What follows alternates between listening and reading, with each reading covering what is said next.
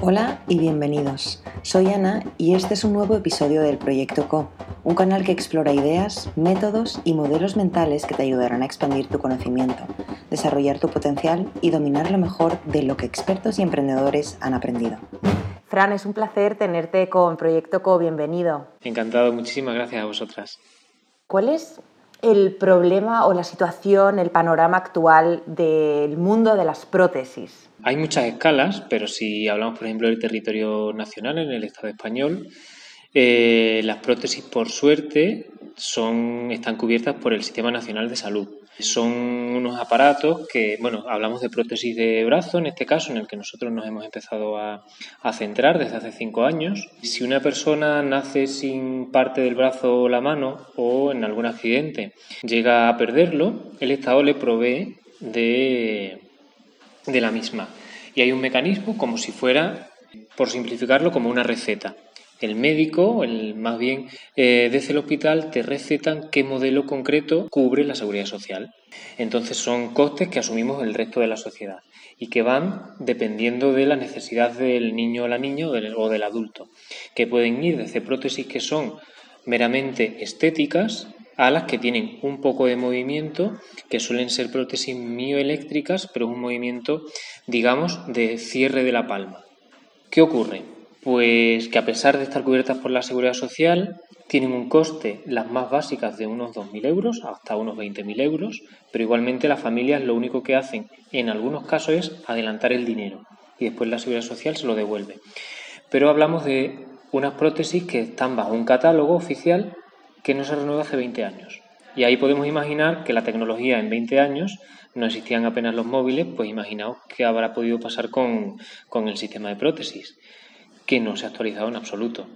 Y ahí viene parte del problema que tenemos una tecnología muy desactualizada y por otro lado, a ti el Estado te dice qué prótesis usar y qué protocolo tienes para usar esa prótesis. No hay ningún momento en el cual tengas eh, la posibilidad de interferir en qué te va a acompañar en tu día a día y en qué va a formar parte de tu cuerpo.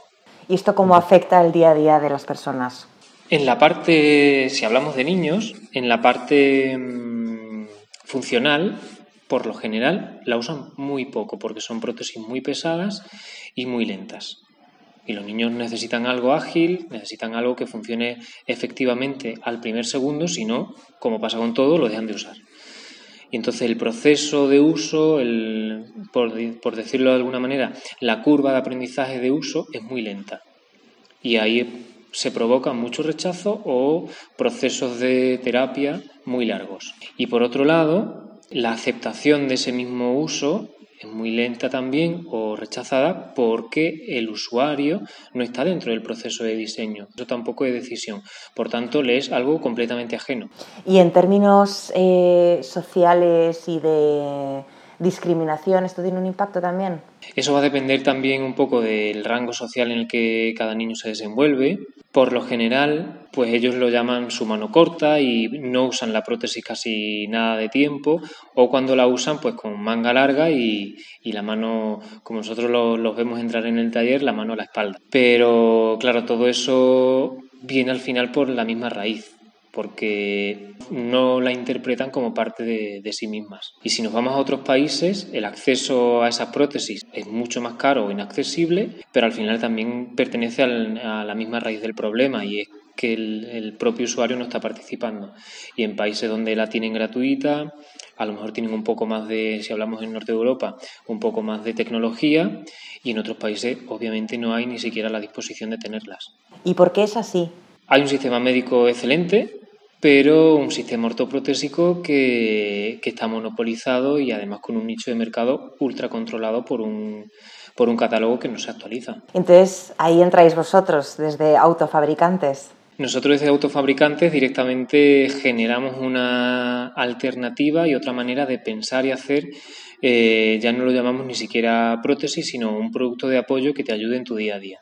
Algo que entienda el cuerpo como un elemento no para reparar, sino para ayudar en casos muy concretos. Porque también hay un problema cultural y es que entendemos que un cuerpo que le falta parte de una parte, entendemos que es un cuerpo enfermo. Cuerpos perfectamente sanos que solamente hay algunas problemáticas muy concretas que, que sí que es fácilmente solucionable. Y ahí entra, por ejemplo, las aficiones, el juego, el ocio, donde los niños a lo mejor tienen ese reto personal que, que quieren superar y es donde pueden diseñar su propia solución. Y claro, parte de ello esa solución. Y parte de ellos también cómo llevarlo a cabo, cómo pensarlo y, al final son ellos los que, lo que lo están solucionando. ¿Cómo lo hacemos? Pues lo solemos hacer en talleres colectivos donde están terapeutas, están los eh, diseñadoras, diseñadores, ingenieros de todo tipo, gente que sabe imprimir en 3D y entre todos se genera un un grupo de trabajo y de confianza donde el niño ve que hay posibilidad de generar algo que tiene en la cabeza. O sea, los niños ya vienen con una idea en la cabeza. Claro, tú a un niño le preguntas qué hay que superar, qué, es lo que tenemos que hacer. Porque el padre o la madre te va a decir, mm, pues que tenga autonomía eh, para comer, para lavarse los dientes y para vestirse. Ok, pero es que el niño realmente quiere saltar a la comba o quiere jugar a los cards o jugar a la play, yo qué sé. Y entonces ahí es donde, ahí es donde trabajamos. ¿Y cómo es el proceso entonces? Pues entramos al taller, es un taller donde no solamente hay un niño con 6, 7 adultos, 5, 3, depende, pero de media son como 5 adultos que estamos junto a ellos para que no haya demasiado lío, pero no hay un solo niño y un solo grupo, sino hay 5 o 6 grupos paralelos solucionando problemáticas concretas. Eso también es importante porque el niño no se ve en un espacio ni medicalizado ni un espacio individualizado, sino que ve que hay otra gente igual que él o ella. Entonces, empezamos con una dinámica donde todos se conocen, donde todos saben qué va a ocurrir en ese día y en el resto de días que nos vamos a ver.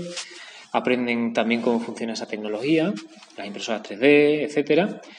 Y empezamos trabajando con ellos en dinámicas de grupo, de conocernos y contarnos nuestras aficiones. Y a partir de ahí contar ese reto que, pues eso, eh, las últimas han sido escalada, remo y, con lápiz, papel, cartulina y, y, un poco de plastilina se crea lo que queremos hacer. No hace falta tener gran conocimiento para crear eso. Con el lenguaje y con lápiz, papel y pocas herramientas somos capaces de hacernos una idea de qué queremos solucionar. Y ya el resto del equipo, cuando una vez que se acaba el taller, después de dos horas, ya se ponen manos a la obra a directamente a diseñar en 3D y a imprimir en 3D cómo debe de ser esa solución, siempre guiadas por las terapeutas que son las que evalúan. Evalúan primero al niño en ese taller y evalúan los límites de hasta dónde se puede llegar. O sea que realmente montas un equipo interdisciplinario considerando el estado anímico o bueno, psicológico de cada uno de los niños. Hay evaluaciones previas de bueno, la función motora, de cómo, cómo se mueven, cómo mueven los brazos, cómo socializan. Bueno, hay una serie de parámetros que eso están regulados por la OMS, unos, unos estándares de, revisión, eso lo saben las terapeutas. Que, que, hacen que ver cuáles son los límites de que se puede hacer todo el proceso de diseños son ellas las que marcan esos límites. ¿Y ves que hay em, encontronazos, por ejemplo, entre una psicóloga y un ingeniero? Que va, en absoluto. Porque al final es verdad que hay roles muy claramente marcados y, y, quién, quién, pone el límite en qué. En el sentido de. Y, además es un espacio de aprendizaje. Todos aprendemos de la experiencia del niño, que mm, no son una parte más, sino son los expertos en experiencia, como nosotros llamamos, las expertas en terapia, etcétera, que son los que leen movimientos que no son, yo al menos desde el ámbito del diseño, por ejemplo, no soy capaz de, leer. Y después desde la parte del diseño o la ingeniería también vemos límites de no, por aquí un material no va a funcionar, eso va a rozar en no sé qué parte, esto se puede hacer en no sé qué modelo, en no sé qué eh, límite de elástico del material que, que también son esos límites de, de producción y de materialidades todas las partes hay entendimiento para un objetivo común. Eso está genial. ¿Y siempre fue así o cómo, cómo llegaste a, que congeniaran las diferentes disciplinas? Autofabricantes realmente empezó como proyecto de investigación. Lo que te he contado es un proceso de implementación. Pero seguimos haciendo investigación y todo empezó con esa investigación. Y es generar un grupo de trabajo en el cual hicimos una llamada para, diseñar y prototipar prótesis mioeléctricas, que son prótesis que tienen todo un sistema de electrónica, sensores, motores, etcétera. Cinco años después seguimos investigando en ello. A esa llamada también acudieron familias y nos distribuimos en grupos independientes pero complementarios de electrónica, bueno, como todas las áreas de trabajo, y, ahí seguimos avanzando semana a semana. En ese grupo de investigación 100%, donde nos reunimos lunes a lunes, evaluamos qué se ha avanzado, nos contamos en qué avanzar la semana siguiente, o sea, para la siguiente semana tomamos decisiones y en la mayoría de los casos tenemos prototipos en las manos para evaluar. ¿Cuándo empezó Autofabricantes? ¿Cuándo empezó este grupo de investigación? Pues empezó en Medialas Prado, en Madrid, en 25 de octubre de 2015. Empezó, bueno, empezó previamente dos años antes en Sevilla, con una familia que nosotros conocíamos que iban a tener una niña, que ya sabían que iban a hacer sin una mano y ellos nos veían trabajar en un taller de fabricación digital, en un Fab Lab, con impresoras 3D, etcétera. Hablo de la época de 2012, 2013, y nos veían con este tipo de máquinas y ellos ante la angustia de el futuro ortoprotésico que se les planteaba ya a la niña, pero claro y conciso y sin ninguna capacidad de decisión, como decía antes. Y ellos nos planteaban de, vale, ¿qué opciones tenemos de que nuestra niña sea más autónoma y tenga más capacidad de decisión en su vida más allá de lo que nos han planteado. Nos pusimos a investigar, no éramos los únicos en el mundo que estábamos investigando en ello y empezamos a hacer los primeros prototipos y vimos que esta pregunta no era solamente de una familia allegada, que había otras familias con las que ya empezaron a contactar una vez que nació la niña y tenían esa misma interrogante y además con la experiencia de haber usado alguna prótesis. Medialas Prado ya en Madrid hubo una convocatoria de desarrollo de proyectos y es una comunidad muy pro tecnológica que vimos que era fácil y con un sentido comunitario, un código abierto, etcétera, que vimos que era muy fácil encajar este tipo de proyectos y presenté el proyecto para, para que tuviese más recorrido. Y de hecho, la primera convocatoria, primera reunión, primera llamada, aparecieron 29 personas, entre ellas 5 familias con, que no nos conocían de nada y con niños de 5 o 6 años que, que tenían esa misma inquietud. Vamos a ponernos manos a la obra a crear algo que esté más pensado desde la lógica de, lo que necesitamos realmente. Y se crearon esos grupos de, investigación. Y una vez que, ya cuando, cuando el niño está usando la prótesis que ha diseñado también, ¿cuáles son los impactos positivos que ves, tanto a nivel eh, psicológico, social, motriz? Claro, lo más importante es que ellos hacen su prótesis. Entonces, al final es su prótesis del color que ellos han elegido, con algún detalle de Hulk o del grupo, el equipo que sea, bueno, cada uno pide, pide lo que quiere. Ya la prótesis desde el inicio es suya, la sienten como suya y sobre todo, por ejemplo, en el cole ellos ya no van con la mano atrás, como nos cuentan las, los madres y los padres cuando, cuando nos mandan un email o un vídeo sobre la evolución del niño. Nos cuentan que en el cole ya es un refuerzo positivo de tener esa mano que es su mano, que es nueva y que es de colores y que incluso hace cosas mejores que las manos de sus compañeros. Entonces ahí hay un cambio positivo muy importante y después en los propios talleres donde ven que hay un grupo de gente que les escucha y hace posible lo que, lo que tienen en la cabeza y que ven que otros niños tienen sus mismas problemáticas. Suele ocurrir que esos niños no han visto a nadie que sea igual a ellos y eso también es importante, esa fase grupal Hemos, hemos hecho que los, que, en los talleres participen adultos con, con, algunas amputaciones o con alguna falta de brazo o mano y ellos también ven un reflejo de que hay una normalidad en la vida, de que no son excepcionales. Todo eso hace como un refuerzo positivo bastante importante y después a nivel motor, a nivel de, de para desenvolverse en el día a día, es muy importante porque empiezan trabajando desde las aficiones, saltar a la comba, y después incorporan algunas herramientas más en el día a día, por ejemplo, para ayudarse a cortar un filete, para beber, para usar el vaso del yogur o algo así. Incorporan pequeñas rutinas que, que, les, hacen más autónomos al fin y al cabo. ¿Y cómo, cómo llegaste a esto? Porque tú eres arquitecto. Pues estaba justo eh, acabando un máster en, en, la Escuela de Arquitectura de Sevilla, en el FabLab de allí, en el taller de fabricación digital de, de, la facultad, y estaba en la cooperativa de la que estaban estos primeros padres que nos, que nos interpelaron. Y a partir de ahí montamos aquel grupo y, y vi que ese compromiso que habíamos adquirido con esa familia eh, tenía que llevarse a, a, a, todo el mundo y además tenía que llevarse hasta el final, hasta que esto sea realmente efectivo y, ayude a, no solo a esta familia, sino a muchas más familias. ¿Y a cuántas familias habéis ayudado ahora? Pues desde que estamos trabajando en Madrid han participado en los talleres, son talleres como muy artesanales donde mm, duran tres meses, de, hay un taller cada, cada mes eh, y hemos hecho unos 30, hemos trabajado con unas 35 familias, pero todo, todos los diseños que hacemos están online, se los puede descargar cualquiera, siempre que haya una, una revisión por parte de las terapeutas que sean eh, de confianza de la familia y sabemos que se han descargado más de 2.000 familias en todo el mundo. Ahí ya no tenemos el control de, de quién lo usa, pero sí hacemos todo lo posible para que sea accesible.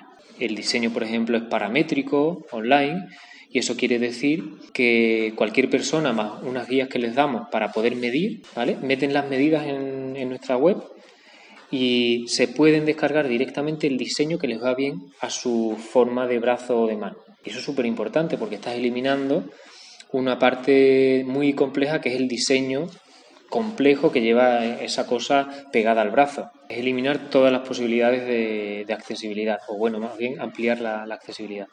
¿Y dónde te gustaría, cómo te gustaría ir evolucionando en los próximos 3, 6 y 12 años? Pues actualmente estamos en un proceso, seguimos Aparte de investigaciones en prótesis de brazo, la que más avanzada está es el proyecto SuperGIF, del que te hablo, esos talleres de los que te hablaba, que es una prótesis que tiene, mm, bueno, es como una especie de guante que va al brazo a la mano y después unos gadgets que se quitan y se ponen. Pero hay otras investigaciones que están en marcha de prótesis de pierna, de un bipedestador, un instrumento musical adaptado profesional, prótesis de brazo para adulto con otro tipo de mecanismo. Claro, hay mucha gente investigando, tenemos Mm, un equipo núcleo duro de unas 15 personas, otros 15 alumnos de una universidad de la Politécnica de Madrid que aportan su trabajo, su conocimiento a la misma vez que hacen trabajo final de grado y usamos los laboratorios de la universidad para técnicas de materiales. Entonces hay como al final un equipo de 30 personas y en los talleres se añaden otras 20 30 personas que nos ayudan a esa intensidad de, que requieren tantas familias. Pues vamos a seguir investigando en ello y el proyecto más avanzado, que es el de SuperGIF, vamos a empezar, bueno, ya lo hemos empezado, con un estudio que se llama eh, estudio de verificación ambispectiva, ¿vale? ¿Qué eso qué quiere decir? Pues que nosotros ya sabemos por experiencia que les hace bien mejorar la calidad de vida de los niños pero hay unos parámetros y unos protocolos de la OMS que vamos a pasar a través de un estudio científico, este estudio del que os hablo, para certificar ante la comunidad médica y científica de que eso que nosotros hemos comprobado por la experiencia está regulado y está validado. Es como los, como los ensayos de la vacuna que se están haciendo ahora. Entonces tenemos que hacer nuevos ensayos para volver a validar lo que ya hemos comprobado y eso dará una certificación de calidad por parte del ámbito científico médico. Dará una confianza a todo el sistema de, salud. Eso por un lado y durará dos o tres años esa validación. Por otro lado está la calidad en la producción. Y eso lo estamos trabajando, lo vamos a trabajar mediante procesos de autorización de fabricación de productos ortoprotésicos, primero en la Comunidad de Madrid y después lo vamos a trabajar mediante protocolos de certificación de calidad en, en la Unión Europea a través de, pautas de calidad, igual que los marcados CE. Pero son marcados CE que van a fábrica y no a gente que se pueda imprimir sus cosas en casa. Entonces estamos trabajando como en esas dos líneas, en la, en la parte médica y en la parte de, de calidad en la producción. Y todo ello dará pie a que el Sistema Nacional de Salud, en algún momento, si es que es posible que se actualice, esperemos que sí, incluya la manera de hacer no solamente el producto en la que nosotros estamos trabajando, con el objetivo a largo plazo, aquí en el territorio nacional y obviamente llevarlo a muchos otros países en los cuales esto no es una alternativa, sino una necesidad bastante, bastante urgente. Sí, porque actualmente las personas que están, por ejemplo, en eh, Bolivia o en, o en otros países de América Latina o del mundo, podrían, se podrían imprimir eh, accediendo a vuestra página web estas prótesis o cuál sería el proceso? ¿Cuánto les costaría conseguir? Sí, actualmente sí, se pueden descargar los archivos como contaba antes y se pueden hacer. Siempre lo importante es que haya una revisión, una supervisión de, del ámbito de la terapia ocupacional y la fisioterapia porque hay partes claves que hay que, hay que evaluar. No se puede hacer a lo loco. Y nosotros ya hemos trabajado, por ejemplo, en, en áreas de, de posconflicto en Colombia, en la zona sur de Nariño, con comunidades para no imprimir prótesis tal cual allí, sino hacer una, un traspaso de conocimiento y de cómo fabricar y autofabricar para que allí se queden nodos locales que trabajen con esas comunidades y que entiendan y apliquen bien lo que nosotros estamos trabajando en Madrid, que sea no replicable sino adaptable a, las necesidades de los territorios. Y eso, ese traspaso de conocimiento creemos que es posible en muchas otras áreas, obviamente. Y muy necesario. Claro, estamos, ¿se puede hacer eh, eh, como descarga directa? Sí. Lo más efectivo es que haya nodos locales que den soporte, escuchen y desarrollen lo que se necesita en las comunidades locales. Y estos nodos locales, imagínate que ahora nos está escuchando alguien en Chile que mm, le interesaría convertirse en un nodo local. ¿Qué tendría que hacer? Pues hasta ahora lo que estamos, nosotros hemos ido, pues eso, estuvimos en Colombia. Eh, si no hubiese habido pandemia, hubiésemos estado en, en México el verano pasado y nos gustaría que fuese algo donde haya un traspaso real, donde haya como lazos reales de, intercambio de conocimiento, donde nosotros aprendamos de comunidades locales y las comunidades locales de nuestra experiencia, porque nosotros, por ejemplo, cuando estuvimos en Colombia nos trajimos más de lo que dimos a nivel de conocimiento, y eso es súper importante. Y no solo eso, sino generar, y en eso vamos a estar trabajando en los próximos meses y años, generar una red internacional que dé soporte a todo eso no solamente que esté centralizado en Madrid, sino que sea una red de conocimiento distribuido y de apoyo mutuo. Entonces, ¿qué queremos hacer? Pues que esas llamadas en otros lugares las podamos empezar a gestionar, pero crear una plataforma que haga que todo el mundo se encuentre en el mismo lugar, para que no, no inventemos la rueda en diferentes partes del mundo. Y mm, una pregunta, ¿cuántas personas existen actualmente en el mundo que necesitan prótesis? Depende mucho de los países. Hay, obviamente, hay países donde han tenido conflictos armados y donde hay minas antipersonas. Hablamos Colombia, Birmania, eh, Vietnam, Chad, muchos países de África, donde hay cifras altísimas de mil, dos mil personas amputadas al año. No hablamos solamente de la población que ya tiene una, algún tipo de amputación. Y son cifras altísimas. Si nos venimos aquí a España o a Europa, la mayoría de los casos son agenesias, que son niños o niñas que nacen sin parte del brazo o la mano. Y esa es una vertiente. Por suerte, los datos hablan de entre, aunque no hay datos como anualizados y bien segregados, pero hay de entre 50 y 100 niños al año. Eh, y hay casos como en Francia, por ejemplo, que se están detectando que aumentan ese tipo de nacimientos, se están viendo los motivos. Y después hay otra vertiente que se llama eh, hemiparexia y es cuando hay una persona que nace con parte del brazo o la mano con parálisis. Y parte de los productos que estamos haciendo también sirven para ayudar en esa rehabilitación o en facilitar parte de las actividades diarias y esos datos son mayores. Ahí estamos hablando de datos de ciento y algo a 200 personas al año o que sufren algún tipo de lesión por accidente, que en España son bastante altos también. Hablamos de varios cientos al año. Eso solo en España. Imaginaos en países donde hay menos, menos medidas de seguridad en el trabajo o donde hay menos evaluación de los, de los embarazos y también hay como muchas más, eh, muchos más casos en ese, en ese tipo. ¿Cómo os financiáis? Pues ahora mismo trabajamos como grupo de voluntarios. Eh, tenemos el apoyo e infraestructura de Medialab Prado, que nos presta toda la maquinaria, también las redes que, de donde ha crecido Medialab y, y hemos tenido parte de financiación, por ejemplo, para materiales y para eh, que yo, por ejemplo, esté muy pendiente del proyecto y, y insuflarle energía y tiempo. Después hemos colaborado la, la Fundación Caraso Daniel y Nina Caraso ha colaborado con nosotros y esos talleres de los que os hablaba hemos podido afinar la metodología, eh, invertir tiempo y dinero en, estos talleres, pues para eso, para ver cómo los productos, estos diseños, se implementaban mejor y evolucionaban. Y para eso hemos necesitado dinero porque la gente, los voluntarios, han echado muchas horas y aunque sea mínimamente le hemos podido recompensar. Y ahora en, este, en esta próxima fase si queremos escalar, pues necesitamos algo más de, financiación pues para formar un equipo que, claro, la gente colabora de manera voluntaria y es maravilloso, pero es verdad que si de eso pueden hacer un modo de vida en el cual puedan, pues eso, aportar mucho más tiempo, incluso dejar sus trabajos para echar muchas horas en autofabricantes, sería maravilloso. Pero por ahora echan el tiempo de voluntariado, que, que ya es un montón.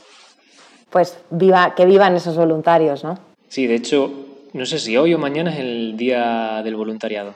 Oye, pues muchas gracias, Fran, por tu tiempo y por tu trabajo. Pues muchísimas gracias. Es bienvenida cualquier aportación, cualquier colaboración y, siempre para, sumar en conocimiento, en redes o también en, apoyo financiero que, que algunas veces lo necesitamos. Esto es el proyecto CO de Efecto Colibrí.